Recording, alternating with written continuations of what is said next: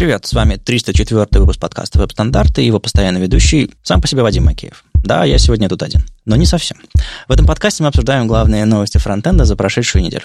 Читайте новости в Твиттере, ВКонтакте, в Фейсбуке или в Телеграме, где есть уютный чатик сообщества. «Веб-стандарты» выходят при поддержке HTML Academy, и вы тоже можете нас поддержать на Патреоне. Все ссылки в описании. Так вот, я сегодня, конечно же, как обычно, один в студии, но я тут не один, у нас тут в гостях Алёна Батицкая и Николай Лопин.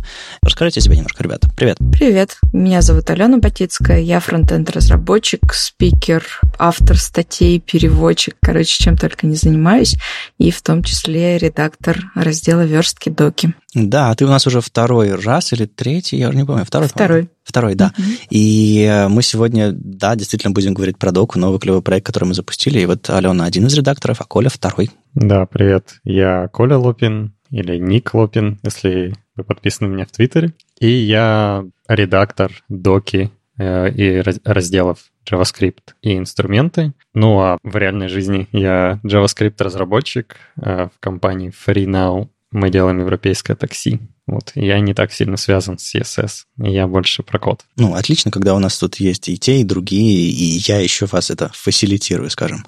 В общем, мы сегодня собрались поговорить про новости недели, понятное дело, чего вы от нас ждете, а еще про новый проект, который как раз на неделе, у меня выпала честь его анонсировать на конференции Frontend Conf, а я вышел, прочитал доклад про документацию, а в конце так скромно, типа, смотрите, мы вам сделали хорошую документацию, в которую удобно контрибьютить, и во второй части выпуска мы сегодня обязательно обсудим вообще, что это за проект, зачем он нужен, что мы там делаем, как он устроен, и как в нем поучаствовать, это, мне кажется, самое главное. Ну вот, а по пути будут события, новости, статьи. Мы обо всяком интересном поговорим, что случилось на неделе. Но начнем с событий, как обычно. Собственно, да, я выступил во вторник, закрывая на конференции Frontend Conf в Москве. Конференция длилась 2 дня, 11-12 октября. И зал под интересным названием jQuery транслировался бесплатно для всех желающих. Кроме jQuery зала было еще много других залов с другими названиями. И они не транслировались. Для этого нужно было быть на конференции. Вот, поэтому есть видео с трансляции первого и второго дня. Если вы пропустили, мы их в Твиттере публиковали, и в наших остальных соцсетях посмотрите. И в частности, я дам там отдельно ссылочку на тайм-код, где я свой доклад делаю. Скромняга я. В общем, конференция получилась хорошая, мы там увидели много людей в офлайне. Получилось, правда, живенько и здорово, лучше, чем в предыдущие годы. Возможно, в этом сезоне конференции получаются хорошими, потому что все жутко соскучились. Не знаю, какое у вас вот ощущение от этих всех событий, которые сейчас происходят. Ну, прям как будто, знаете, 100 лет не виделись со всеми друзьями, и так легко и хорошо. На самом деле, да, я тоже тут побывала на офлайн-конференции, и чувствуется, как люди соскучились по живому общению, устали от онлайна. Коля, а ты где-нибудь в офлайне уже бывал или опасаешься? Нет, у нас только все начинает открываться, и вот вчера мне пришло письмо от Barcelona.js, это такое локальное комьюнити, что вроде как где-то в конце месяца мы попробуем собраться уже вживую и как-то пообщаться. И я не сверхактивный участник сообщества, но, конечно, за 2 года, пока все было закрыто, хочется увидеть других людей, понять, что ты не один такой сидел дома и что-то там тыкал на клавиатуре. Да, мы же забыли сказать, что ты в той самой Барселоне. Это не деревня под Ростовом, это в Испании. Ну ладно, что у нас еще с событиями происходит? Ребята из DINS проводят онлайн пока что. В Питере 21 октября. Они раньше звали в гости городские митапы, потом стали свое проводить. В общем, они расскажут про уязвимость в веб-приложениях, про Firebase, краш-корс. Все руки не дойдут с Firebase поиграть, но надо, видимо, подключиться, посмотреть. Что еще?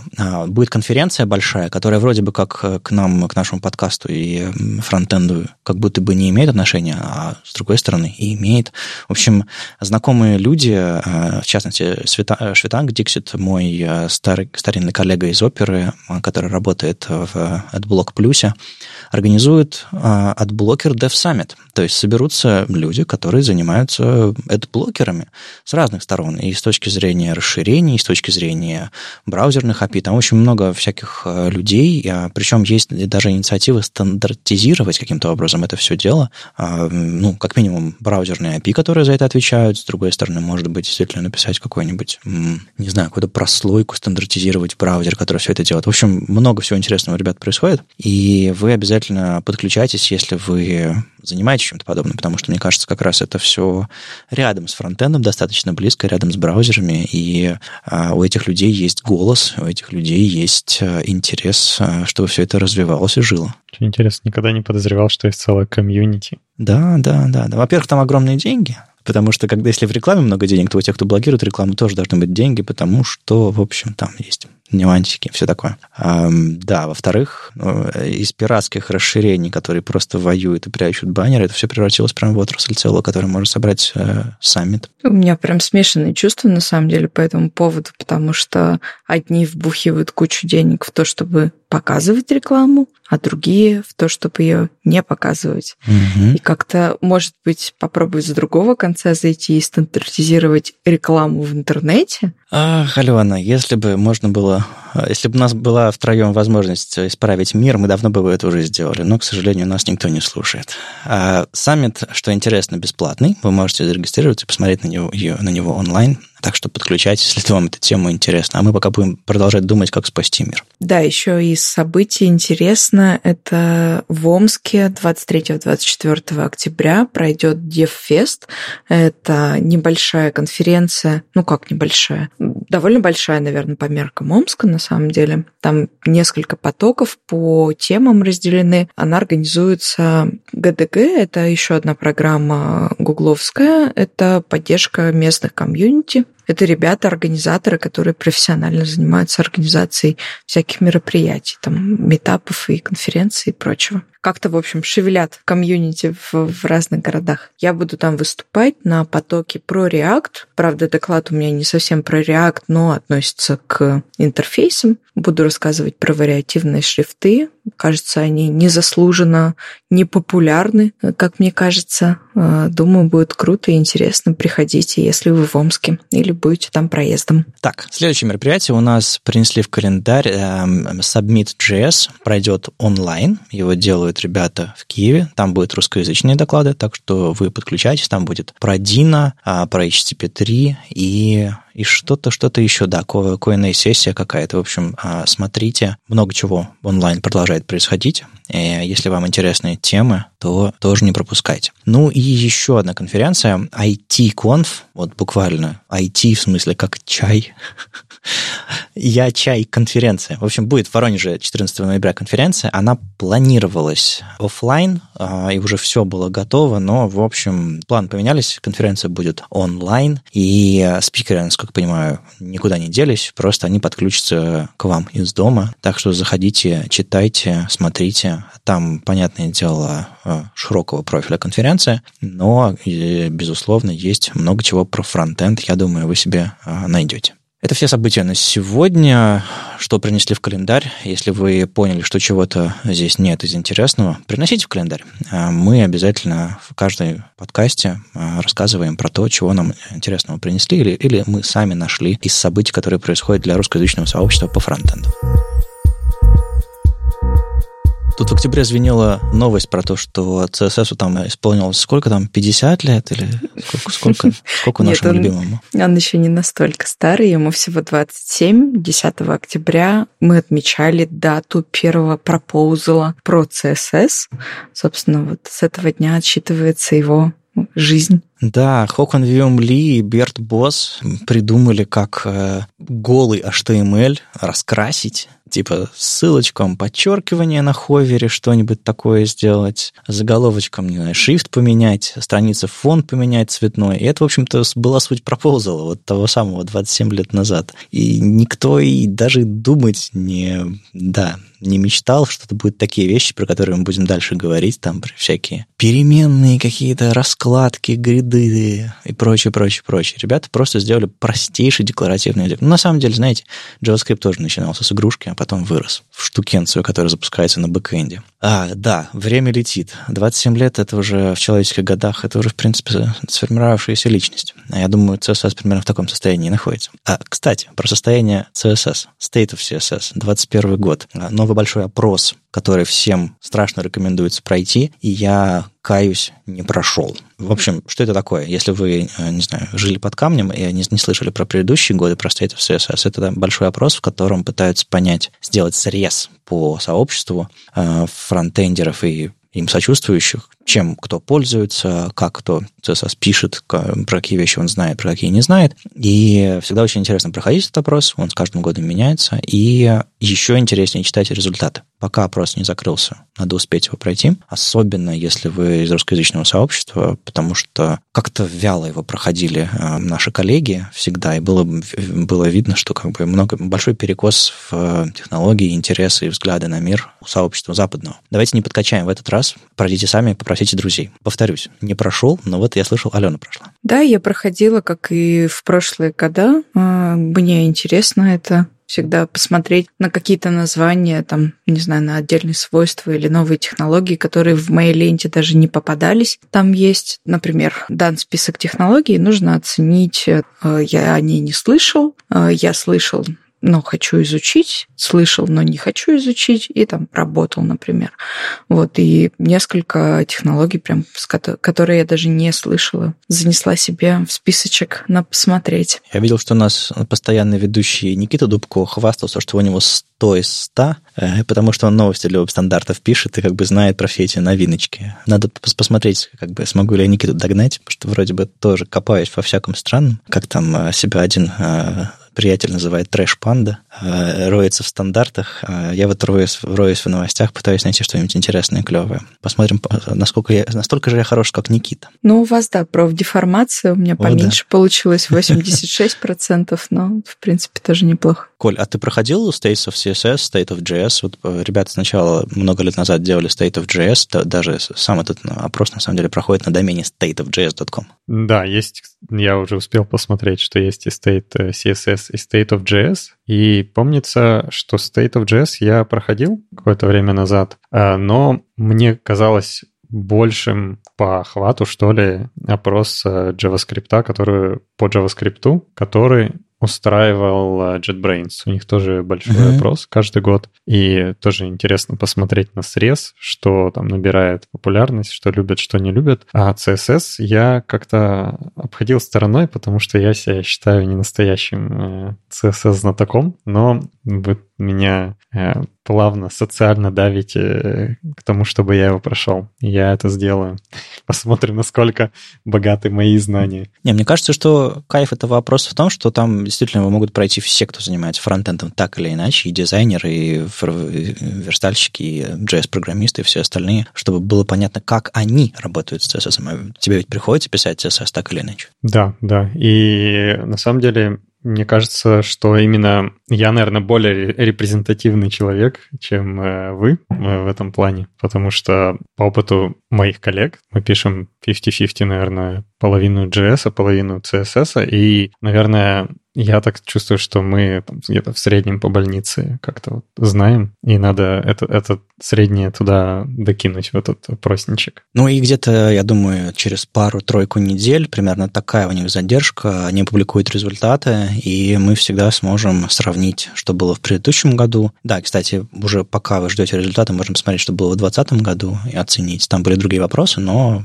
скажем, похожие рубрики. Ну и все это, конечно, взялось ниоткуда. Там много Сара Фосхайм, Юна Кравец, Фигель, Ягенстед, Адам Аргайл и прочие, там, Кристофер Кирк Нильсон, вот этого я не знаю, делали все это, и еще более того, есть это все на русском языке, и не только на русском языке, еще много других всяких переводов есть. И у меня, кстати, вопрос к тебе, Алена. Ты проходила на русском или на английском? Я проходила на русском, потому что мне было интересно посмотреть на качество перевода. Это одна из тех сфер, которая мне интересна. Я начала переводить, кажется, когда это еще не было мейнстримом. Вот, а сейчас и даже тот же Chrome, там, в DevTools переводит на 80 разных языков. И свой блог тоже раньше только на английском у них все было, и теперь тоже на других языках есть. Ну и вот в том числе этот опрос тоже теперь есть на разных языках и на русском тоже. И классно, что есть тенденция в сторону открытости, то есть все лежит на гитхабе, можно принести issue. Я там нашла опечаточку, принесла ребятам, переводчикам маленькую правку. Это классно, то есть ты легко можешь поучаствовать и сделать что-то лучше. Я знаю, что в прошлом году все это дело переводил Алексей Пульсен, он же Lex111, ник, который вы могли заметить в последнее время на GitHub, в последние дни. А гиперактивный, клевый чувак, он всякое переводит и помогает, и open-source'ит. Так что Алексею привет. Я думаю, надо будет как-нибудь зазвать его в подкаст и узнать, откуда у него столько времени. В общем, проходите опрос по-русски, по-английски, и там есть много других языков, которые вам ближе. А главное, не забудьте про наш главный основной язык интерфейсов веба, CSS. Было бы классно узнать, как мы его пишем, как мы на нем говорим даже. И это все нам поможет узнать этот опрос. Иногда рабочие задачи превращаются в интересные инструменты. И вот тут вот похожая история. Алексей Ардов у себя на сайтике выложил инструмент, который называется Huetone, который позволяет вам подобрать наиболее контрастный цвет. И это не просто, знаете, два поля, крутилка типа контрастный, неконтрастный. Там все очень сложно. В общем, алгоритм, который определяет соотношение одного цвета к другому, в общем, он был недостаточно точный. Есть новый алгоритм под названием APCA, который будет использоваться в следующих версиях спецификации в ЦАК. APCA, ладно, хорошо. Он позволяет более точно определять контрастность, и когда вы видите цвета, он совпадает с тем, как вы их воспринимаете, а не просто чисто механически сравнивает. Вот. И этот инструмент, собственно, оперирует и старыми алгоритмами, и новыми алгоритмами, и позволяет вам выбрать подходящую цветовую палитру и подобрать себе цвет. Он прям сделан как готовый инструмент, в котором чуть ли не стрелочками можно навигировать по нему, прям веб-приложение, прям апка. Раз уж это слово у нас появилось. И там можно выбрать всякие дизайн-системные палитры, типа Stripe, IBM, там, американских каких-то сервисов публичных, Tailwind, Material UI, понятное дело, там, GitHub и так далее, и так далее. И, в частности, в конце списка есть еще цветовая тема компании Semrush, потому что сам Алексей работает в этой компании, это питерские ребята, которые делают всякие там поисковые штуки, трафик-аналитика или около того. Вот. И, видимо, они для своих задач сделали такое приложение. И Алексей, насколько я понимаю, дизайнер, чтобы все дизайнеры такие приложеньки для себя кодили. Да, я заглянула туда. Это действительно огромный инструмент. И кажется, что в начале работы стоит заморочиться и стоит потратить время на то, чтобы покрутить там разные комбинации, подобрать наиболее контрастную, классную, подходящую там по настроению, по стилю цветовую схему и дальше ее использовать. То есть это не тот инструмент, которым ты будешь прям вот пользоваться, не знаю, в течение дня там 10 раз. Uh-huh. То есть это реально просто преподготовка перед началом проекта, в общем, это нужно сделать. В разных компаниях этим разные... Ну, как сказать, нет, везде этим дизайнеры занимаются, да, под подбором цветов. Ну, почти везде. Иногда фронтендеры говорят, сделай что-нибудь. Это боль. Но да, бывает такое. Ну, в общем, инструмент классный, инструмент очень... Прям видно, что в него было вложено много времени, как минимум на понимание и старого, и нового алгоритма определения контрастности. Нужно прям потратить время, чтобы это понять. Вот. Так что да, супер. Спасибо за такой инструмент. Я тут буду, видимо, главным пессимистом. Давай, расскажи. Ну, на самом деле, мне чувствуется, что эта штука очень мощная, и в нее вложено очень много работы, но мне также совершенно непонятно, как ей пользоваться, если кто-то, не знаю, Вадим, мне пишет в телегу и говорит, смотри, сделали Huetone, используй его, чтобы подбирать контрастные пары цветов. И я открываю и совершенно не понимаю, какие кнопочки нажимать, что делать, какие ползунки двигать. Кажется, как будто, знаешь, я очутился в кабине самолета, и вот там мигают лампочки, все бегает, и мне надо этот самолет куда-то посадить. И кажется, что вот к этому инструменту нужно еще такой толстенный мануал, где, как, в каких ситуациях, что нужно нажать. Ну да, я вначале говорил про два поля. Было бы клево, чтобы было два поля, и ты мог сравнить контрастность. Типа это бэкграунд, это форграунд, типа фон и текст, например. Есть такие инструменты, но этот идет дальше. Тут прям можно собрать палитру, которая сочетается, там ты тыкаешь, грубо говоря, в название, в ячейку в таблице слева цветов, в правом верхнем углу вводишь хекс цвета и потихонечку начинаешь собирать себе палитру. И количество рядов, столбцов и всего остального вот в этой табличке слева тоже можно регулировать. Ты не просто сравниваешь два цвета, ты прям берешь и целенаправленно садишься и подбираешь себе цветовую палитру. И он тебе показывает на графиках справа, где там в этой цветовой палитре есть дырки, где там контраст, не контраст. Вот это мне больше визуализация нравится. Там появляются какие-то такие шашечки фотошопные, которые показывают, типа, туда не ходи, а тут можно. В общем, визуализация тоже это отдельный кайф. Но я согласен с тобой, инструмент очень сложный и очень специфический. Есть инструмент, но он еще как бы в продукт как будто недозавернут, знаешь. Вот есть какие-то вот крутилки, но вот... Мне кажется, что если вы пришли в этот инструмент и думаете, обалдеть, я всю жизнь об этом мечтал, он для вас. Если вы пришли и думаете, а зачем он мне и как им пользоваться, дайте ссылочку своему дизайнеру, дайте людям ссылочку, кто занимается у вас дизайн-системой в компании или кому-нибудь еще, и типа, может, им пригодится. Это правда... Совершенно ты чувствуешь себя в самолете, там очень много переключателей, тумблеров и всего остального, и ты думаешь, доверюсь-ка я пилоту, но если я когда-нибудь решу собирать цветовую палитру, мне кажется, я приду сюда. А есть ли какой-то мануал, статья о том, как это создавалось? Мне вот было бы очень интересно почитать об этом. У меня есть чувство, что, как и многие инструменты, которые рождаются из рабочих проектов, был инструмент, он выполнил свою задачу, и человек пошел дальше. На самом деле, я написал ему в Телеграме, у него там была пара ошибок и какие-то там неточности. Я, когда новость писал, изучал инструмент. Вот, так что мы с ним на связи. У меня была идея позвать его к нам, объяснить, как уже этот инструмент работает, зачем он его сделал и все такое, потому что у меня есть отдельная такая моя миссия сквозь жизнь дружить дизайнеров и технологов вместе. Так что хотелось бы позвать дизайнера, который может себе такой инструмент сделать, и поговорить с ним. Может быть. А пока разбирайтесь сами. Вот что я могу сказать. Как, знаете, такой мем есть. Никто, абсолютно никто. И тут большое обновление Яндекс.Браузера. Все о новых возможностей для пользователей. Мы вроде бы обычно не обсуждаем у нас в подкасте, какую новую клевую иконку или какую новую, не знаю, там, закладочку, дизайн сделал Chrome, там, Firefox или еще кто-нибудь. И Яндекс.Браузер тут, собственно, не исключение. Зачем нам обсуждать интерфейсы браузеров? Это как будто бы мимо. Но, знаете, мы, в принципе, редко обсуждаем Яндекс.Браузер, потому что они о себе редко говорят. То есть нет такого, что типа раз в 4 недели или раз в 6 недель собираются разработчики Яндекс.Браузера и говорят, а у нас новые фичи в браузере появились.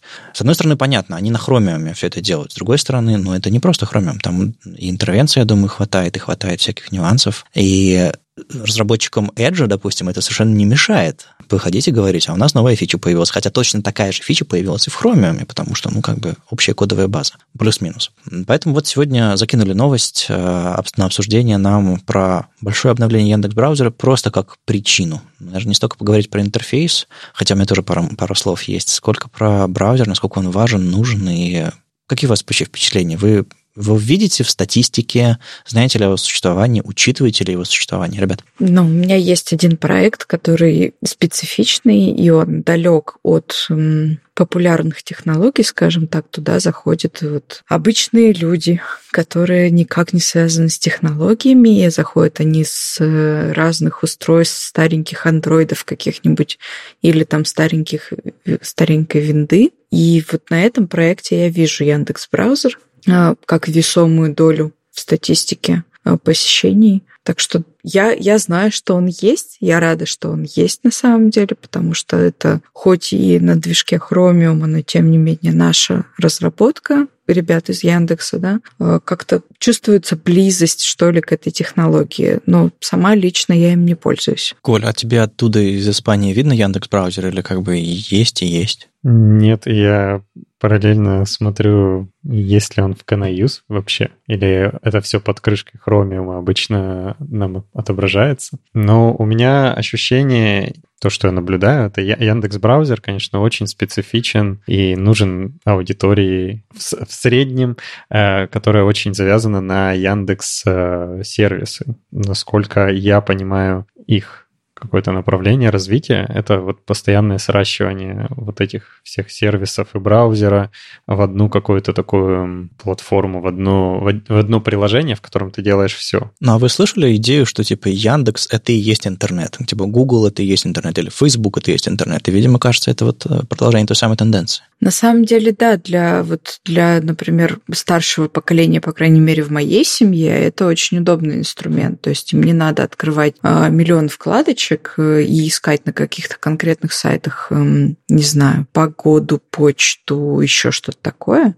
И Яндекс.Браузер им облегчает. То есть они там тут же в сайдбаре видят, там, что пришло письмо какое-нибудь или еще что-то такое. Вот. Но, например, на планшете у меня бабушка пользуется все-таки Chrome, потому что там есть сразу стартовый голосовой поиск. Да, Яндекс.Браузер специфичный. И я не очень люблю такие супер-апы, если честно. Кажется, что это как, не знаю, в перчатки встроить фотоаппарат. Ни то, ни другое хорошо не будет функционировать. Да, я как раз хотел сказать какую-то реплику про интерфейс. Дело в том, что много лет назад я работал деврелом в браузере Opera, и на самом деле браузер Opera до 12-й или там, да, до 13-й своей версии, по-моему, да, в 13-й версии он перешел на Chromium. Так вот, до 12-й версии, до 13-й версии браузер Opera всегда был комбайном. Более того, под конец вот этой своей оригинальной истории и до перехода на Chromium из него начали выпиливать всякие штуки. Почтовый клиент, RSS-читалку, что там еще было?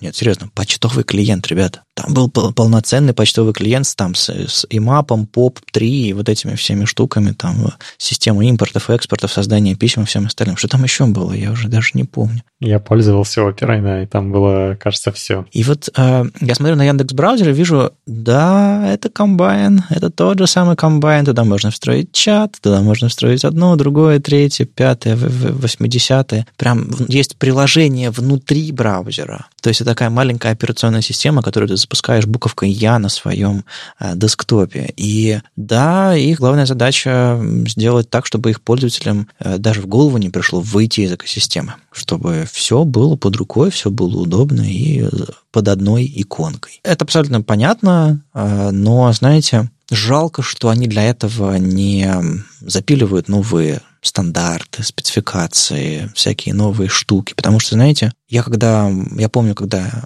Edge отказался от движка Edge HTML, сделанный на основе того, что было в Trident, в E, в старых и так далее. Все очень расстроились, что типа, ну все, сейчас будут пилить что-то типа Яндекс.Браузера, иконку сменят и поехали. А они столько всего притащили того, что не было в Chromium, и доступность, и в DevTools, и в контролы, и в какие-то вещи, более лучшая интеграция в Windows, и все-все-все остальное. Столько всего притащили и продолжают притаскивать, и столько людей наняли, которые сейчас Chromium активно занимаются, разрабатывают, что я думаю, ну нифига себе, и слава богу, что перешли, потому что пользователям хорошо, удобно, и, ну, несмотря на то, что мы стали на шаг ближе к монополии одного движка на рынке, но, тем не менее, стало более качественно. А от ребят из Яндекса такого как минимум не слышно. Может быть, они, не знаю, бойцы невидимого фронта, но у меня есть чувство, что они, ну, в общем, решают свои задачи поменьше и потише. Я был бы очень рад услышать, как они что-нибудь клевое контрибьютят. Кто-нибудь когда-нибудь об этом расскажет, я уверен. И более того, были доклады от разработчиков Яндекс.Браузера, но как-то вот жалко, что это просто продукт, который в частности браузер, а не прям активный участник современных процессов развития веба, веб-технологий. Вот такой вот у меня печальный взгляд немножко на это все. Хотя, ну, наверное, клево, что у компании есть собственный браузер. И, опять же, чем больше участников в кодовой базе Chromium, тем в целом выше качество. Кто-нибудь когда-нибудь что-нибудь и в Яндексе починит для Chromium. Я уверен, что чинит. Список контрибуций наверняка можно отфильтровать и проверить. Просто про них не слышно. Да, очень хочется верить, что это все-таки не отсутствие работы, а отсутствие рассказов о том, что было сделано, и это частая история. Я думаю, когда я вижу этот браузер в новом вот этом дизайне, я думаю, что будет с моей мамой, бабушкой, если у них будет Яндекс.Браузер, и они привыкнут к тому, что внутри этой штуки есть окна, и в какой-то момент они нажмут на кнопочку «свернуть» реально самого браузера. Это же будет взрыв мозга. И я как программист, видимо, буду вызван чинить то, что сломалось.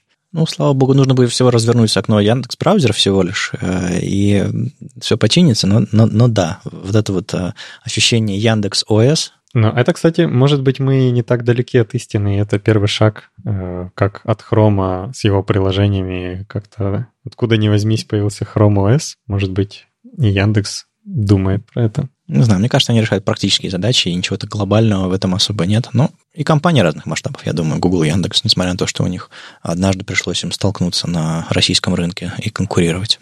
И все равно давайте пожелаем удачи Яндекс.Браузеру. Кажется, продукт они делают качественный, людям сервисы предоставляют.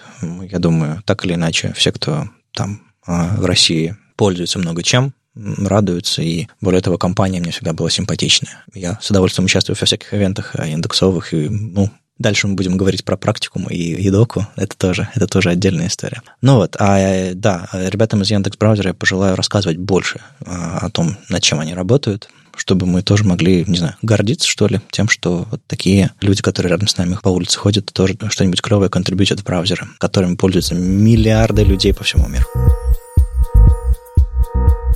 Меня всегда немножко вымораживала задача, когда нужно показать пароль в инпуте, что приходилось секретность, тайность и безопасность выворачивать наружу, показывать пароль, реально менять тип поля, а потом его скрывать обратно. И это как-то всегда было очень как-то неправильно, неестественно. Всегда хотелось, чтобы в браузере прям было на уровне инпута type password, было встроено какой-нибудь глазик, который скрывает, открывает пароль, но чтобы для этого не нужно было делать никаких особых действий. И, слава богу, я давно с этой задачей не сталкивался, но вот, тем не менее, эта штука никуда не делась, а иногда очень удобно видеть пароль, который вводишь, но все-таки хочется, чтобы он был секьюрным. В общем, Крис Койер написал статейку у себя на CSS Tricks, в котором сказал: ребят, вот есть такая задача, и есть пара способов как-то решить, даже пара-тройка способов. Я прочитал и подумал: ой, а я отстал от жизни, есть, оказывается, какой-то вот такой вот странный способ это все сделать с CSS-ным свойством. Ну, ладно, давайте по порядку. Кому приходилось с этим работать, и было ли больно? Я даже не спрашиваю, давайте я по-другому спрошу, насколько было больно?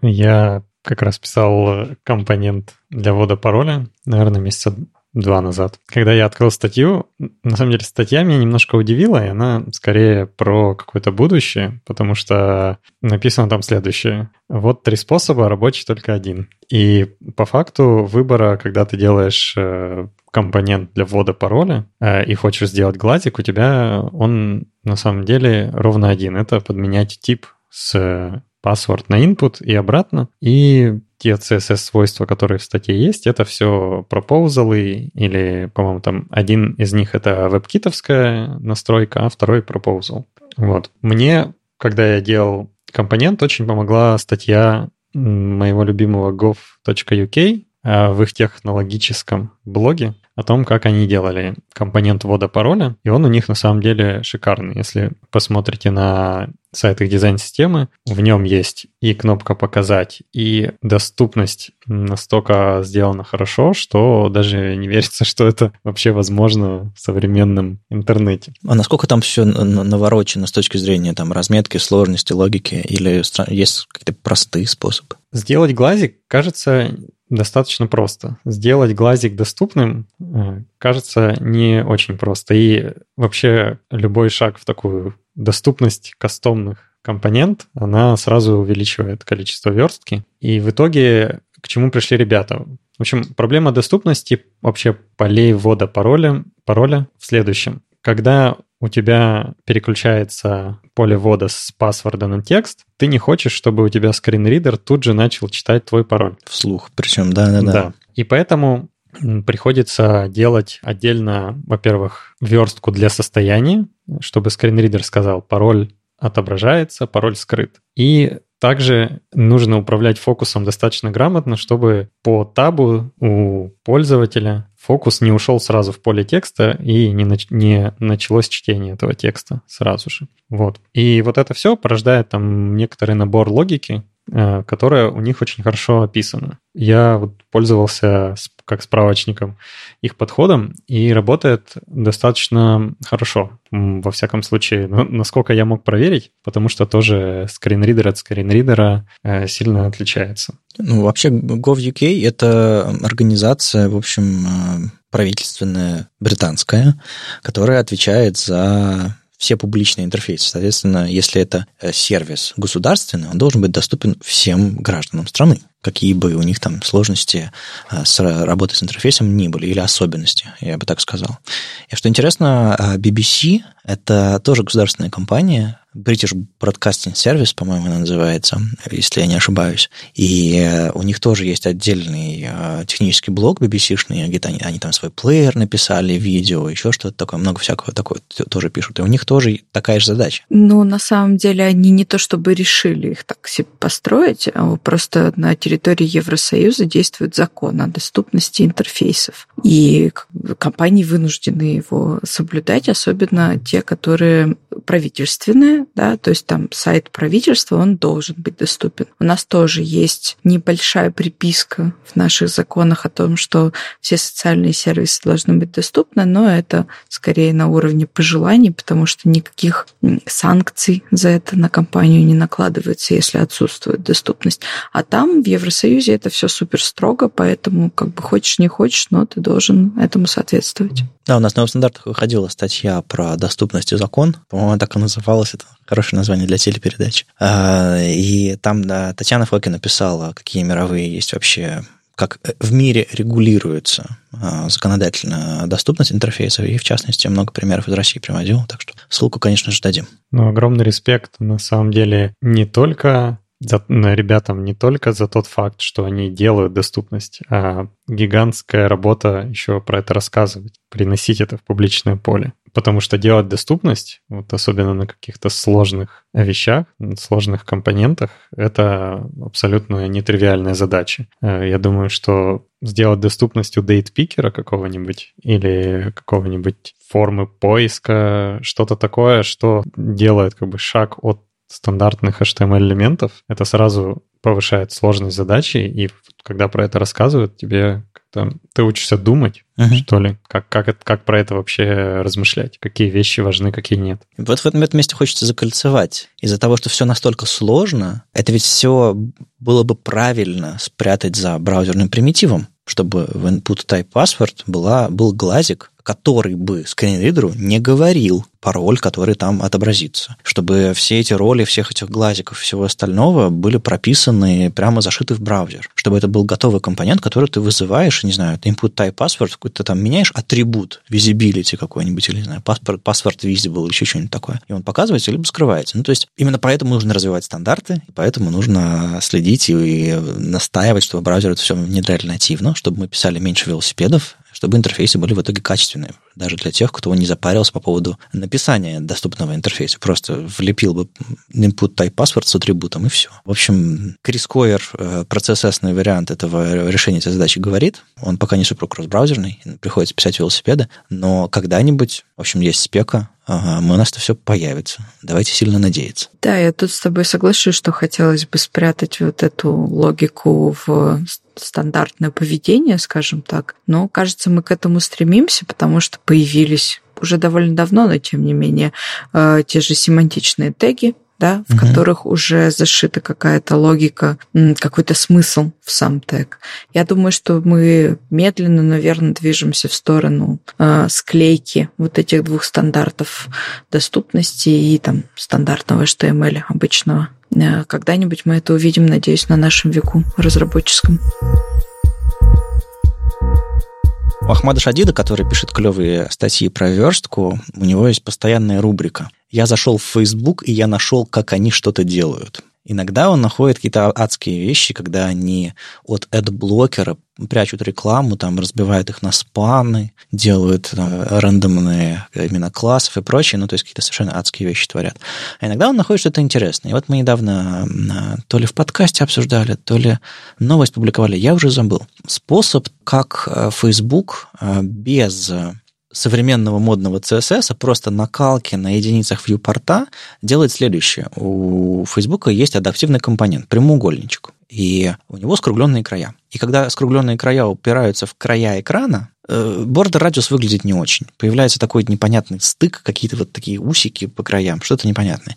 И в этот момент бордер-радиус нужно убирать. И Ахмад раскопал, что у них есть какой-то адский сниппет, в котором там вот действительно, как я сказал, там калк, мин, макс, вьюпорт 100%, еще 4 девятки, еще на всякий случай умножается на 4 девятки. Я, честно, медитировал над этим сниппетом, и, наверное, могу сказать, что я даже немножко понял, как он работает. Но сегодня мы не об этом. Сегодня мы о том, что Стефан Юдис взял этот сниппет, сказал «клевый», сначала выразил его в JavaScript, что интересно, типа if something, там радиус 0, else радиус 8 пикселей. Потом показал, типа, как это делать на медиавыражениях, понял, что сказал, что не работает, потому что это нужно от компонента это считать, хотя, может быть, от окна, но неважно. И начал потихонечку разворачивать, типа, современный синтаксис медиавыражений, потом директиву контейнер, потом, тут уже у большинства читателей, скорее всего, глаза на лоб полезли, типа, директива when, потом else, то есть не if else, а when else. Я где-то об этом читал, почему они это выбрали, но я уже забыл, честно говоря. И в итоге он собрал сниппет, который читается гораздо лучше, чем то, что написал Ахмад, и то, что, точнее, написал Facebook, простите, а Ахмад нашел. Но ты смотришь на этот сниппет и думаешь, а где здесь, не знаю, go-to, где здесь консоль лог, и вообще это точно CSS? Это больше похоже на SAS, и в лучшем случае, а в каком-то смысле и даже на J... А, господи, CoffeeScript, там же тоже были штучки такие из Ruby пришедшие. В общем, у меня смешанные чувства, когда я вижу вот этот сниппет. И интересно, как это для вас, ребята, дичь или норм? Ну, если сравнивать исходный вот эту вот строчку с калком, мином, максом и прочим, и вот этот вариант из будущего, да, возможного будущего CSS, то второй вариант, конечно, читается гораздо удобнее и приятнее, потому что сниппет Фейсбука, не сниппет значение, да, Фейсбука, оно чем-то похоже на регулярку. Ну, то есть прям надо покурить мануалы для того, чтобы понять, как это реально все работает, на какое условие что срабатывает. Там реально прям длинное объяснение того, как это работает. Ну, в моей голове CSS не должен быть настолько сложным. Кажется, у нас для этого есть другие инструменты, которые позволяют нам проверять разные значения. Но возможно, часть, конечно, задачи может быть решена контейнер queries. Надо дождаться уже их раскатки и посмотреть. Кажется, что можно будет решить это гораздо проще. Я, кстати, посмотрел на этот when и else, думаю, ну да, просто типа, если одно, то так, если другое, то иначе. А потом в голове типа, ну подождите, CSS же декларативный. Мы говорим, если какое-то условие соблюдается, примени его. И else даже писать не нужно, потому что если условие не соблюдается, мы его не применим. То есть мы описываем обычную ситуацию. Ну, то есть в JavaScript то же самое можно сделать. Там, условно, какой-нибудь return написать, и в что-то return, и только потом там какое-то условие. То есть без else, например. И, короче, у меня есть чувство, что этот when else, он ломает декларативность CSS. В этом месте у меня вопрос, Коль. Это правда ломает декларативность? Вот в широком смысле, не просто CSS, или это, или норм? У меня по поводу вот такого синтакса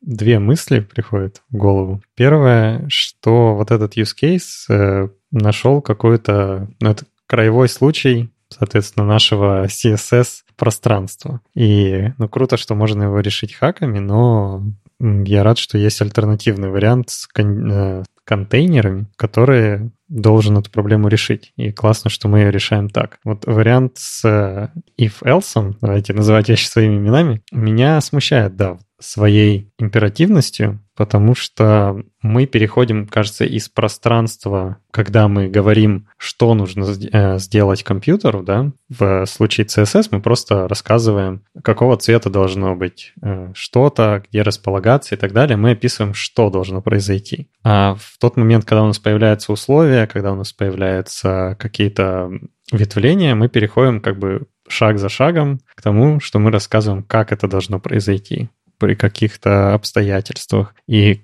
кажется, если CSS будет делать шаг в эту сторону, то он, скорее всего, будет не один. И это даже нисколько напрягает, наверное, с точки зрения, ну, декларативный, императивный, ну, эпох, казалось бы, с ним. В целом все компьютеры, они как бы императивные по своей природе. Но меня смущает это с точки зрения преподавателя. Сделаем шаг назад. Когда я преподаю JavaScript, я преподавал его в нетологии, и сейчас индивидуально. скажем, этим промышляю, всегда чувствуется некий вот такой барьер, который ученик должен преодолеть между CSS и JavaScript, CSS, HTML и JavaScript. И он состоит как раз в том, что декларативный язык, его проще учить, он легко помещается в голову. И это такой легкий, небольшой барьер вхождения в профессию, в понимание, как тут что устроено. Это потому, что он похож на естественно-человеческий язык или наши какие-то культурные какие-то штуки?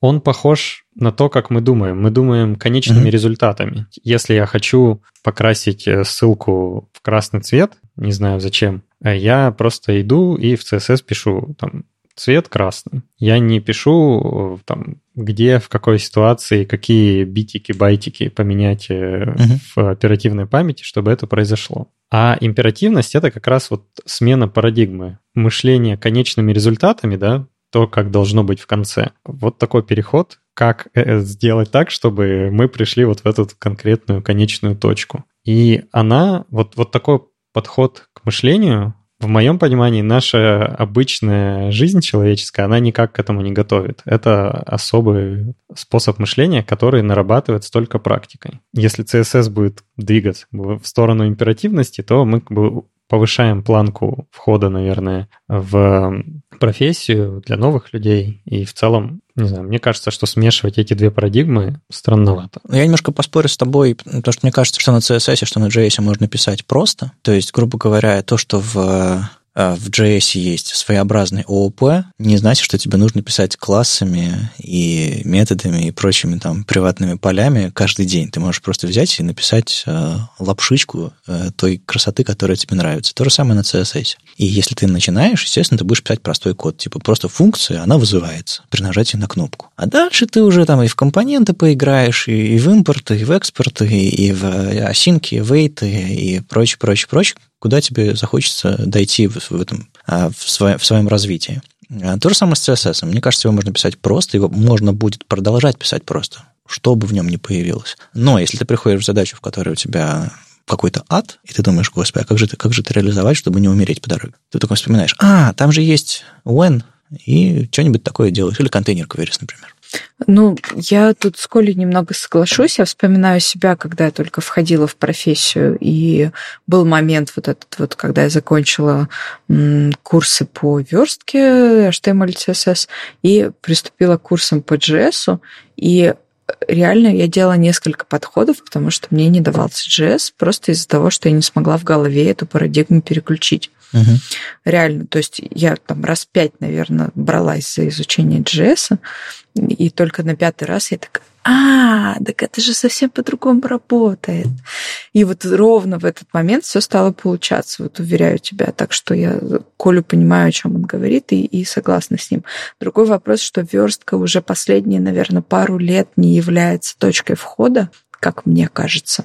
Она все-таки усложнилась довольно сильно.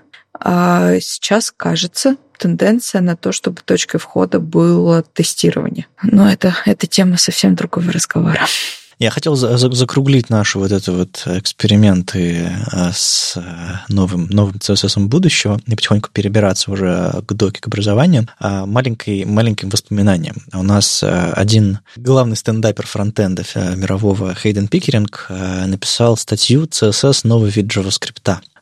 И его перевели на веб-стандартах аж в 2018 году. И я вдруг вспомнил, он там в терминах JS объясняет, как сделать так, чтобы как задизаблить кнопку одним атрибутом. И он пишет реализацию на JS. И там получается развернутая какая-то штуковина с intersection observer, а потом говорит, ребята, представляете, есть новый язык, называется CSS, и пишет это в 2 строчки. И говорит, я понимаю, что вы скептически к этому относитесь, но попробуйте, новая клевая вещь. В общем, почитайте, там очень здорово, он там идет, переворачивает историю с ног на голову, и очень классно показывает, что на самом деле CSS, несмотря на свою простоту, довольно мощные вещи делает, потому что он декларативный, потому что очень многие вещи спрятаны в реализации браузера. Ладно, это дичайшая глубокая тема, давайте двигать дальше и поговорим о том, как не то чтобы учить людей, но как бы помогать учить себя, что ли. В общем, про доку немножко.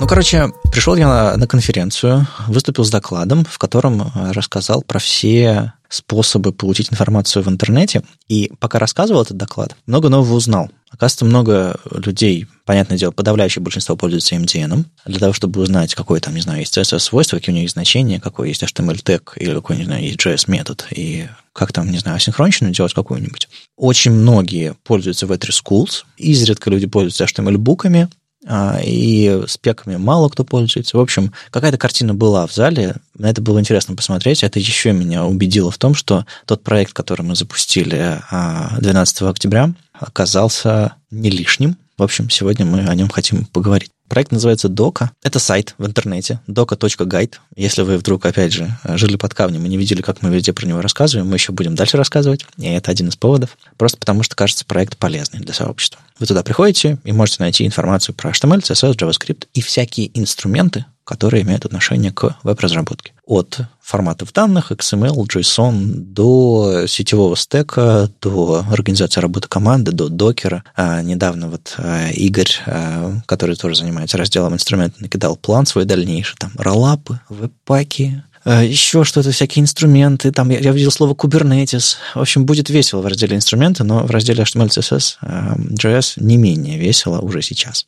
И будет становиться веселее. Мы целимся в то, чтобы у фронтендеров было место, где они могут узнавать всю информацию в полезном, доступном, удобном, красивом, понятном способе. Кто мы? Ну, в общем, присутствующие здесь все — это часть редакции, которая все это делает. Я вот что хотел вас спросить, ребята. Можете вспомнить момент, когда у вас в жизни появилась впервые дока как вообще идея, концепция, как вы оказались в проекте, и зачем это вам было нужно тогда, и, может быть, еще зачем это нужно сейчас, и как это поменялось? В общем, история. С чего началось и к чему? Знаете, было-стало. How it started, how it's going. Ну, это забавно, конечно, делать ретроспективу на самом старте публичном проекта, но давайте. Это для всех старта. Для нас это как бы уже история, да. Ну да. Я, наверное, самая первая появилась в этом проекте, потом все остальные подтянулись. Для меня дока началась почти 3 года назад. Ко мне пришел замечательный человек, который придумал эту идею. Ну, точнее, как? Идея, кажется, витала в сообществе довольно давно о том, что нужен понятный человеческий на русском языке справочник, где можно найти все, что тебе может пригодиться в работе. Ну вот Андрей, он озвучил эту идею и, собственно, пригласил меня поучаствовать в этом проекте. В тот момент это была прям супер сырая идея. Мы писали какие-то отдельные статьи в Notion и давали их на тест тем людям, которые могут быть заинтересованы в этом, в частности, студенты практикума, и брали от них фидбэк. То есть мы искали свое направление, вот эту вот степень простоты языка, степень простоты демок, и вот это вот все мы нащупывали в процессе вот такой обкатки. Фидбэк был в основном положительный, поэтому мы поняли, что проект нужен, важен, классно его будет делать дальше. Потом поняли, что HTML, CSS – это прекрасно, но нужен еще JS, и, собственно, в тот момент я предложила пригласить Колю как редактора раздела JS. Да, меня сдала Алена Андрею, за что Алене большая благодарность. И я вообще рад, что я в таком проекте поучаствовал и продолжаю участвовать. Но в тот момент я был... Это была очень необычная встреча с Андреем, потому что я просто был... Я уже жил в Барселоне и был проездом в Москве, и мы где-то на Цветном бульваре в каком-то кафе просто встретились и 20 минут обсудили эту идею. И, собственно, начали работать. Это как-то быстро перешло от обсуждения к работе. И мы продолжали также писать статьи в Notion. Там появился раздел JavaScript, который изначально, наверное, был все-таки больше справочником, материалом для того, чтобы студентам практикума и другим изучающим JavaScript можно было быстро найти что-то, что обычно проходит на курсах по изучению JavaScript. То есть это какие-то базовые понятия, базовые методы работы с браузером. Но вот чем больше я писал, и потом уже появились авторы, тем больше мы начали понимать, что как-то JavaScript на самом деле и современная разработка — это не только про JavaScript-код, который мы пишем, и что экосистема, она на самом деле больше, и мы многое не рассказываем про нее. И все эти курсы, которые существуют, платные, бесплатные, на английском, на русском, они вот эту большую часть опускают. И когда начинающий разработчик приходит в компанию, он знает отлично CSS, HTML, JavaScript, и тут ему говорят, там, ну вот, там, Docker запусти или там, закоммить в Git, или там посмотри конфиг веб-пака, то тут как бы все, глаза стекленеют, потому что это какие-то абсолютно там, слова на каком-то инопланетном языке. И мы захотели вот эту часть тоже про нее рассказать, чтобы начинающим было легче начинать. И постепенно вот эта часть, она как-то росла, и появился раздел «Инструменты», который даже стал не только и не столько про экосистему JavaScript, сколько про какую-то базовую грамотность компьютерную разработчика. Мы рассказываем про что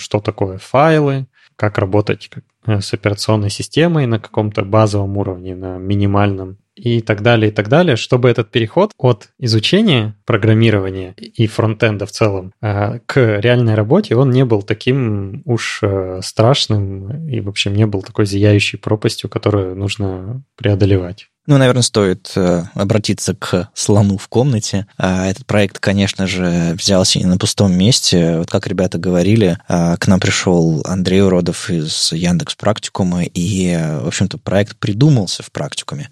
И когда он стал публичным, опенсорсным и, в общем-то, принадлежащим сообществу, он все еще остался при поддержке Яндекс.Практикума. То есть наша редакция и все мы, по сути, делаем этот проект для сообщества при поддержке Яндекс.Практикума. Вот такой вот у нас слон в комнате, про которого, конечно же, важно было сказать. Ну, это, конечно, уникальная ситуация, в которой большая компания поддерживает сообщество, маленький, небольшой, независимый проект, который, я надеюсь, когда-нибудь будет большим и очень важным для этого сообщества. И это, конечно же, за это огромное спасибо ребятам, которые эту идею когда-то придумали и запустили доку именно в таком режиме, когда это не просто генератор трафика, а реально полезная вещь, в которой легко принять участие, и достаточно независимая и нейтральная. Мне страшно нравятся компании с долей социальной ответственности, что ли, которые вот готовы дарить сообществу что-то полезное и хорошее.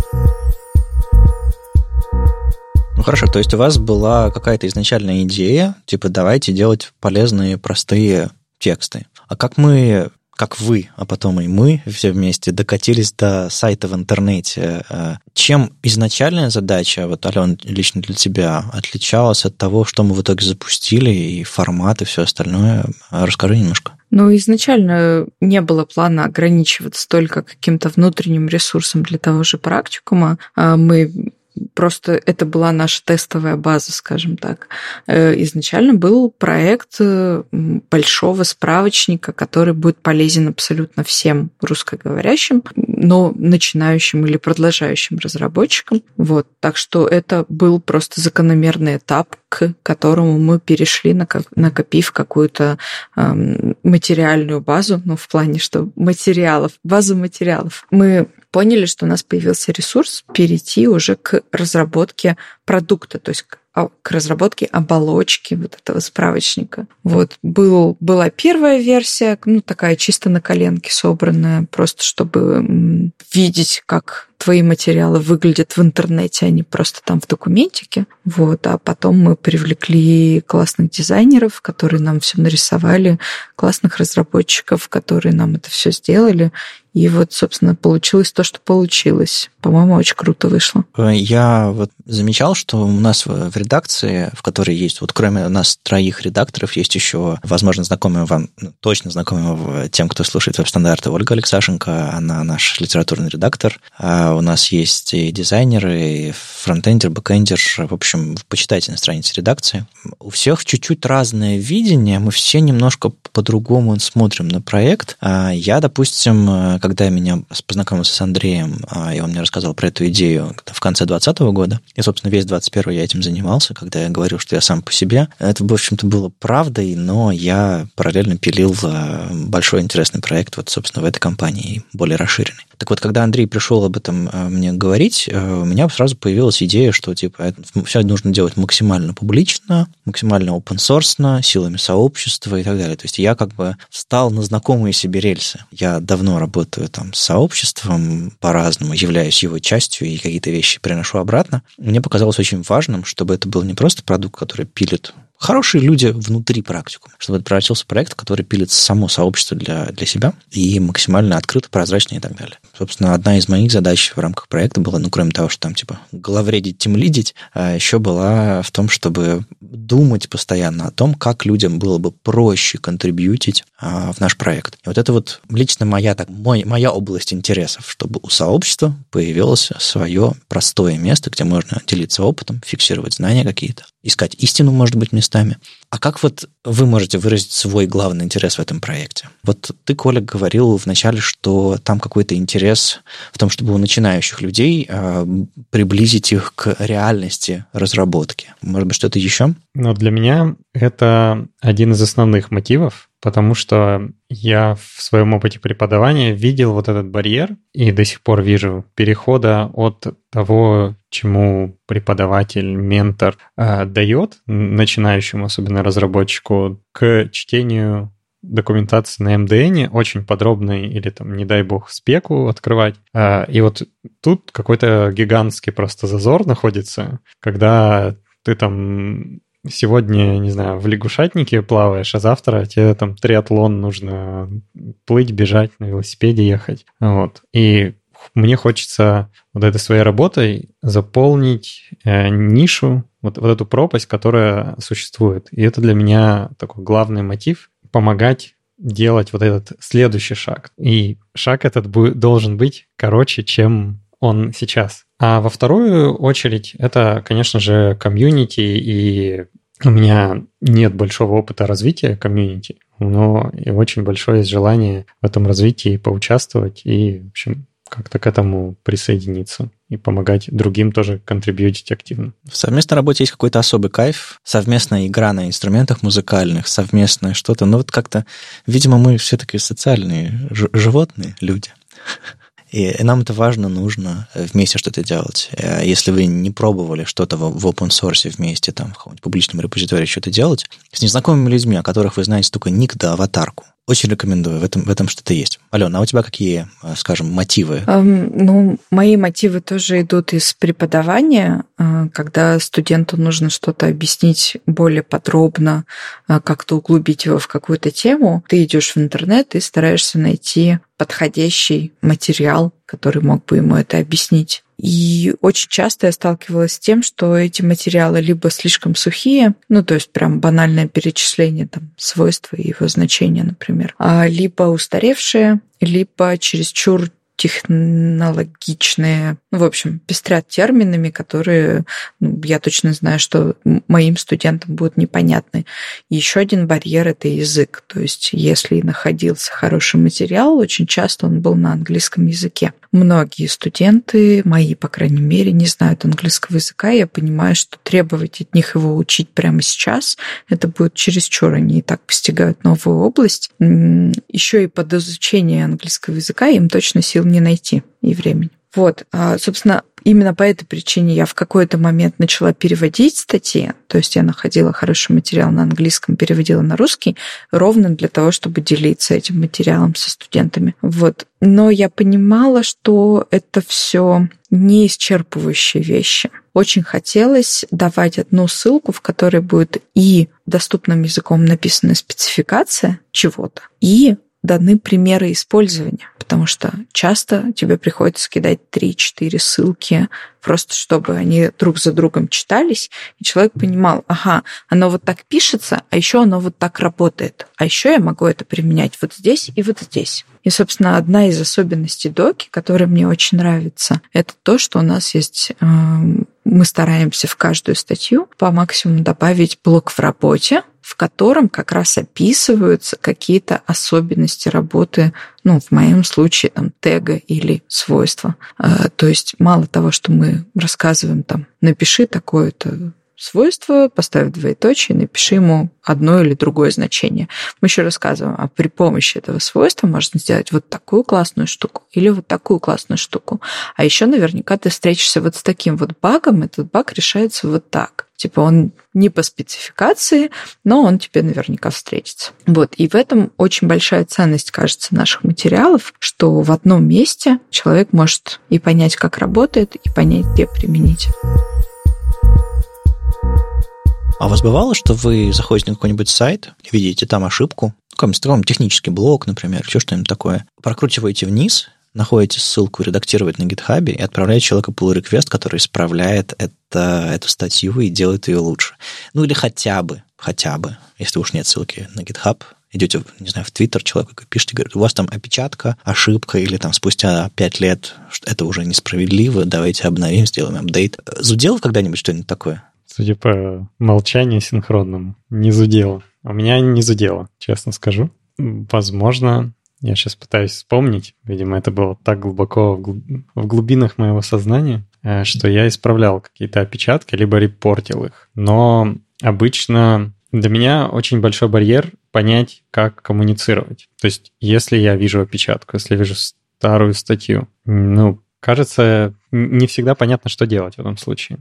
Если я даже решил, что хочу поправить, то следующий шаг как, и он для меня последний. Uh-huh. Потому что если нет какого-то понятного описания, не знаю, ссылки, что-нибудь такого, то я на этом этапе отваливаюсь, как я подозреваю большинство людей. Алёна, а ты? Я репортила только там, где это было просто сделать. Например, на медиуме это прям делается в 2 клика, тебе не нужно уходить куда-то, там по какой-то отдельной ссылке создавать issue, вот это все. Вот там я и репортила. Но там и отношение к качеству материала другое. То есть ты понимаешь, что это все-таки личный блог, как правило. Да, там есть, конечно, блоги компании, но, как правило, это личный блог, и ты проще относишься, что ли, к этим ошибкам.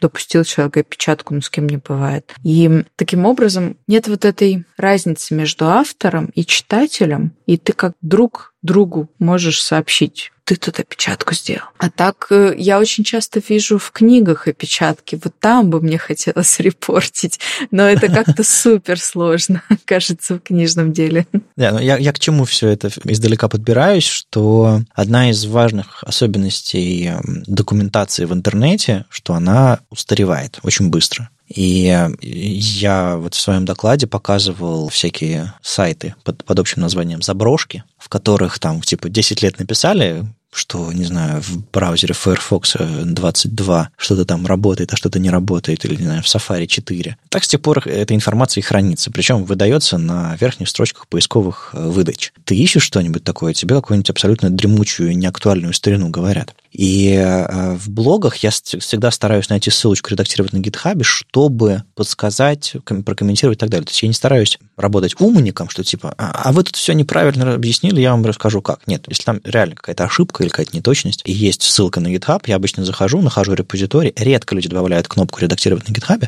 Кстати, на сайте веб-стандартов есть такая кнопка. И для эпизодов подкаста, и для переводов, которые мы публикуем, и авторских статей тоже. Так что приходите, правьте, отправляйте нам pull-request. Так вот, на Доке это прям ключевая кнопка, и мне кажется, я когда-нибудь заведу issue, давайте сделаем эту кнопку побольше, чтобы люди точно ее нажимали первым делом. То есть сначала нажали на кнопку, а потом начали читать статью.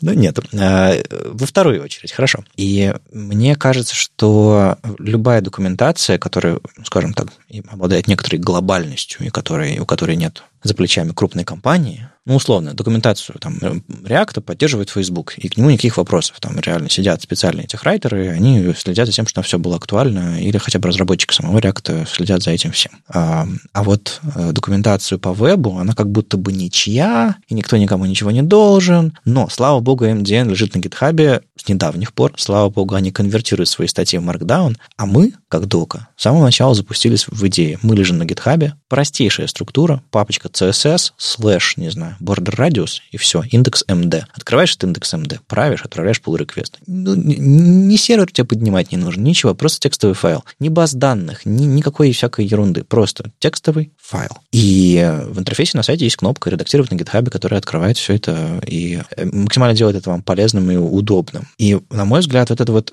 тоже определяющая вещь этого проекта. Это одно из моих, скажем, один из моих интересов, связанных с докой, что у нас есть возможность сделать документацию, которую очень легко поддерживать актуальной. То есть, натурально. Вы заходите и говорите, типа, прошло 3 года дока, привет, этот браузер уже не актуален, это свойство уже вышло, его не нужно помечать экспериментальным. 99% браузеров на рынке его поддерживают, поэтому давайте мы перепишем демку, давайте мы отбросим префиксы, давайте мы еще что-нибудь напишем. И это все так близко и просто, что именно поэтому я верю в успех проекта. Он с самого начала был сделан так, чтобы оставаться актуальным, близким и простым. Естественно, мы на него смотрим как на собственное детище и думаем, что у нас все просто, понятно и здорово. Естественно, когда мы запустились, к нам пришли десятки людей с pull-реквестами, типа, у вас там опечатка, у вас там неточность, у вас там еще что-то такое. И мы сейчас сидим последние дни, как, знаете, на нас летят птички, а мы их отбиваем тапком влево, вправо, влево, вправо, влево, вправо.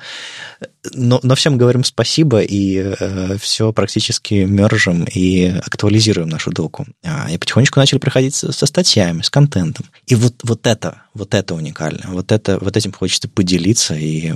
Не знаю, возможно, вы по моему голосу поняли, как меня прет этот проект и каким важным он мне кажется. Ну, для меня это тоже очень важно, потому что, опять же, из твоего доклада, да, если брать там те ресурсы, про которые ты говорил, как правило, они создаются там одним, двумя, тремя людьми, да, какой-то прям небольшой группой, и я понимаю, как много времени нужно на то, чтобы оставалось актуальной эти материалы, которые есть на сайтах. Ну, то есть даже в ходе, пока мы писали доку, мы очень многое переписывали, просто потому что уже менялось за то время, пока мы накапливали материалы, они уже должны были измениться.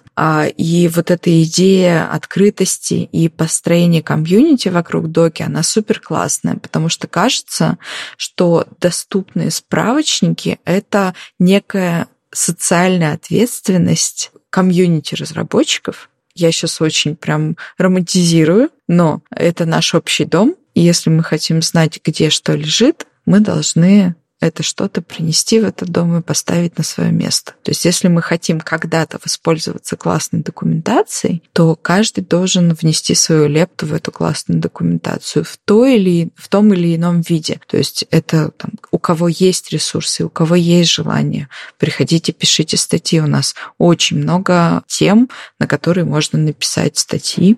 Мы будем вам прям безмерно благодарны. А у нас есть вещи, которые можно дополнять. Опять же, возвращаясь к блоку в работе, да, мы хотим там собрать прямо квинтэссенцию опыта разработческого вот такого.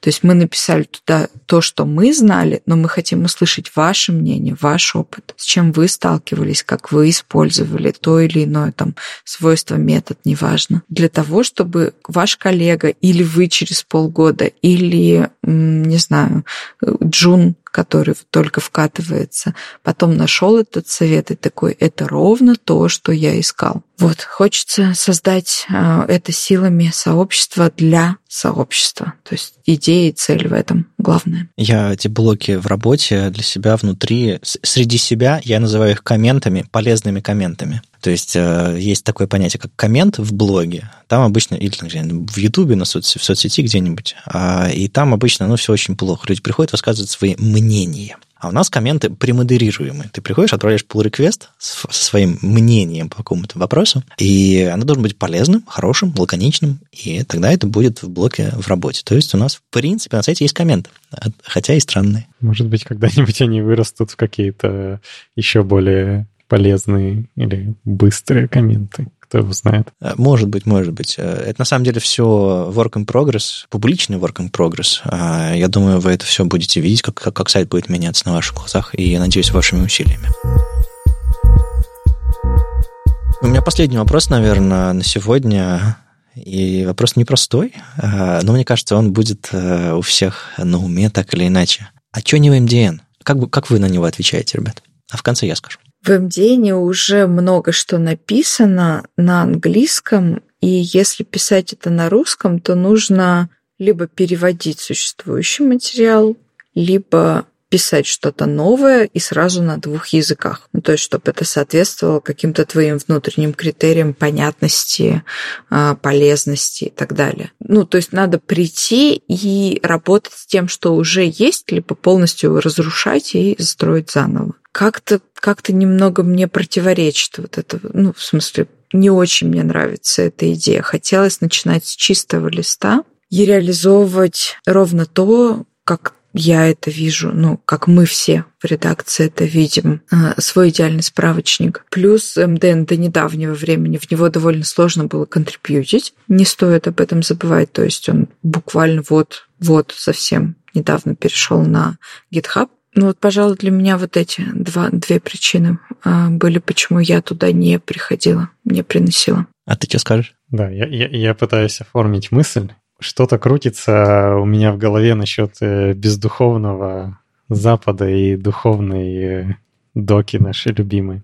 Но если говорить серьезно, то МДН — это действительно это достаточно строгая, достаточно подробная документация. Конечно, это шаг в сторону от спецификации языка, если мы говорим про JavaScript. Но, тем не менее, это очень скрупулезная вещь. И часто нам вот эта скрупулезность, она может мешать. И мне вот этим, наверное, она не совсем близка, потому что хочется как-то на более человеческом уровне общаться с читателем, что в МДН не получилось бы совершенно точно, потому что это в основном перевод английского текста, какой-то небольшой адаптации, но это совершенно другая парадигма работы.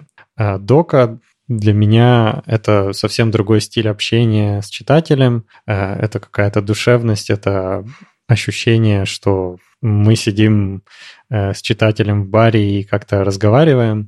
Наверное, вот это то, чего у МДН совершенно точно нет и никогда и не будет by design. И это то, что в доке хочется привносить, что это не дока имени Вадима, Алены, Коли, редакции или кого бы то ни было, это дока сообщества, и мы тут все на равных и пишем как бы друг для друга. Мы не пишем с какой-то башни из белой кости, не вещаем, как нужно программировать программы и писать CSS. Мы говорим, это вот сейчас так, вот наш опыт, как это может работать, не работать, в каких случаях совершенно точно не стоит эту вещь применять. И вот этого, мне кажется, это главный плюс доки, которого в других документациях нет. Я, кстати, поддержу про Tone of Voice. Действительно, изначально у нас была идея делать вот такую неформальную документацию, да, то есть не дистанцироваться от читателя.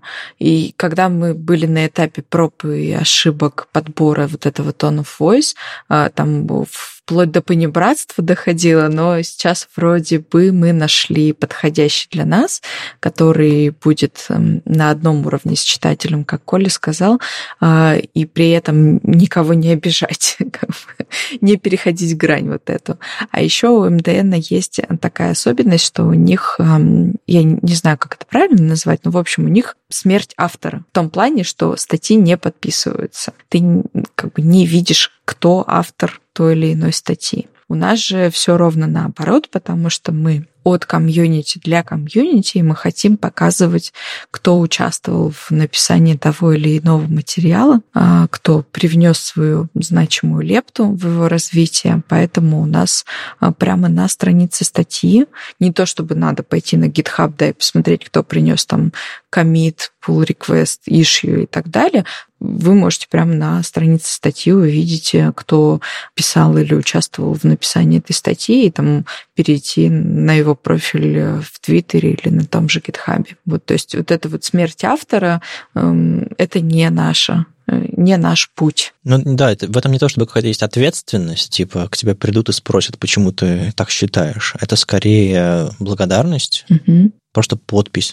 под твоим мнением. И еще раз напоминаю, что это пришли люди из сообщества и сделали все для себя сами. И мы для себя это, в общем-то, делаем в каком-то смысле тоже. Я уже начинаю пользоваться Docker как справочником, когда мне нужно что-то подсмотреть. Ладно, скажу я, почему не MDN? На MDN очень большая ответственность. Наверное, должен быть такой ресурс, который прям вот совсем источник правды. И это спецификация. Но MDN в какой-то момент стал местом, в котором ты можешь попроще, более неформально, чем спецификацией, голосом разработчика, для разработчиков что-то объяснить. Но со временем то ли это поменялось, то ли тон поменялся, я не знаю, как это назвать, из-за чего это произошло, тоже непонятно. Но MDN начал двигаться ближе к спеке, ближе к чему-то. Видимо, когда к MDN назначили статус формальной документации для разработчика по всей веб-платформе. А когда у тебя мировой статус главного места, куда ты идешь за информацией, ну, ты тут себе же не можешь позволить и понеформальничать, и миленькое что-нибудь сделать. Тебе нужно вот четко объяснить, вот штука работает или не работает, как она работает. И если ты там вдруг не упомянешь какой-нибудь deprecated метод, который выпилили 5 лет назад, который никто уже не использует, но для чистоты как бы нужно же обязательно его упомянуть,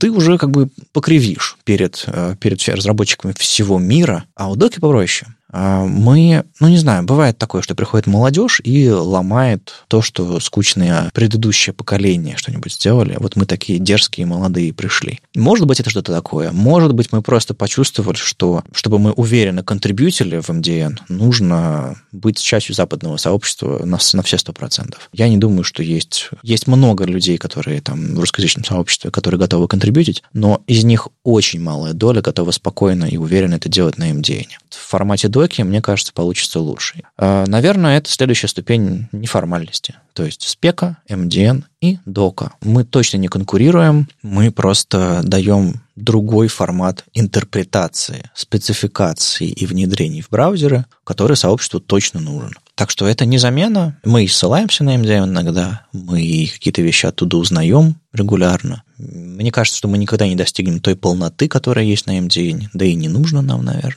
В общем, это все будет в будущем. Я не знаю, что будет с докой в будущем, но вот мы сейчас выкатили такую гипотезу, и мы будем смотреть, нужно ли это сообществу, подъемный ли это труд для нас самих. Ну вот, такой вот взгляд именно на вопрос, связанный с MDN. Почему не... Зачем вы запустили этот проект? В частности, чтобы проверить, нужен ли он кому-то. Кажется, нужен. Реакция очень клевая. Я надеюсь, мы это все будем продолжать делать. Вот у нас запуск, и впереди очень интересный год, когда мы будем понимать, вообще проект работает, не работает, и куда его развивать, двигать дальше. А дальше мы хотим открыть новые разделы, скорее всего, возможно, про СВГ, возможно, про доступность, возможно, про что-нибудь еще. Это все мы будем решать в редакции, смотреть за фидбэком сообщества. Приходит очень много людей, которые говорят не просто у вас опечатка, а типа, а вот вам новая статья, а вот вам мое мнение по поводу дизайна, вот вам мое мнение по поводу того, как вы это пишете, какие вам разделы нужно делать. Значит, людям не все равно. Значит, мы что-то правильное сделали, да? Да, даже в первые же сутки у нас прилетело просто какое-то космическое количество ишью и связанных с ними пиаров. Я, честно, не ожидала. Ну, то есть я понимала, что как только дока увидит свет, там к ней будет повышенный интерес, но, типа, разгребать вот все, что прилетело за первые сутки, пришлось следующие трое. Ну, вот как-то так. Это очень круто, потому что ровно для этого мы запускались и открывались. Пожалуйста, приходите, участвуйте в жизни доки, в ее развитии. Мы точно будем спрашивать вашего мнения по поводу, какие разделы нам открывать, как нам что-то менять, как нам что-то доделывать, дополнять и так далее. Так что ждем вас в доке. И мы еще будем рассказывать. Это всего лишь гости в одном из эпизодов веб-стандартов. Я думаю, вы еще нас увидите, услышите где-нибудь еще. У нас есть планы делать митапы, у нас есть планы делать какие-то хакатоны и прочие штуки, где мы будем показывать, как делать open source и как контрибьютить в доку, и просто про принципы нашей работы и все остальное. Общаться с вами не только на GitHub. Следите за новостями. Я думаю, мы на неделе уже вместе с выходом этого подкаста покажем наши соцсети, что-нибудь начнем рассказывать, показывать. И, в общем, с нами можно будет оставаться на связи. С вами был 304-й выпуск подкаста «Веб-стандарты» и его постоянный ведущий, сам по себе Вадим Макеев. Сегодня у нас в гостях были Алёна Батицкая и Николай Лопин. Ребят, спасибо большое, что пришли. Я думаю, мы еще продолжим говорить доку когда-нибудь, когда будет новый анонс, статьи, может быть, не знаю, позовем разработчиков бэка и фронта тоже обсудить, как у нас все устроено. Почему бы нет? А вам еще раз спасибо, что пришли. Спасибо, что пригласил. И да, приходите контрибьютить в доку во все разделы JavaScript. И JavaScript настолько гигантский, что работы хватит всем. И статей хватит всем. Мы пришли в веб-стандарт поговорить про доку, а вы приходите в доку, чтобы поговорить про какие-то другие классные вещи. Про веб-стандарты, например? Про веб-стандарты, давайте, да. Пусть будет уроборос такой. Отлично. А так, слушайте нас в любом приложении для подкастов, на YouTube и ВКонтакте, и не забывайте ставить оценки и писать отзывы. Это очень помогает нам продолжать. Приходите обсуждать этот выпуск в наш чат, а если вам нравится, что мы делаем, поддержите нас на Патреоне. Все ссылки в описании. Услышимся на следующей неделе. Пока. Пока. Пока.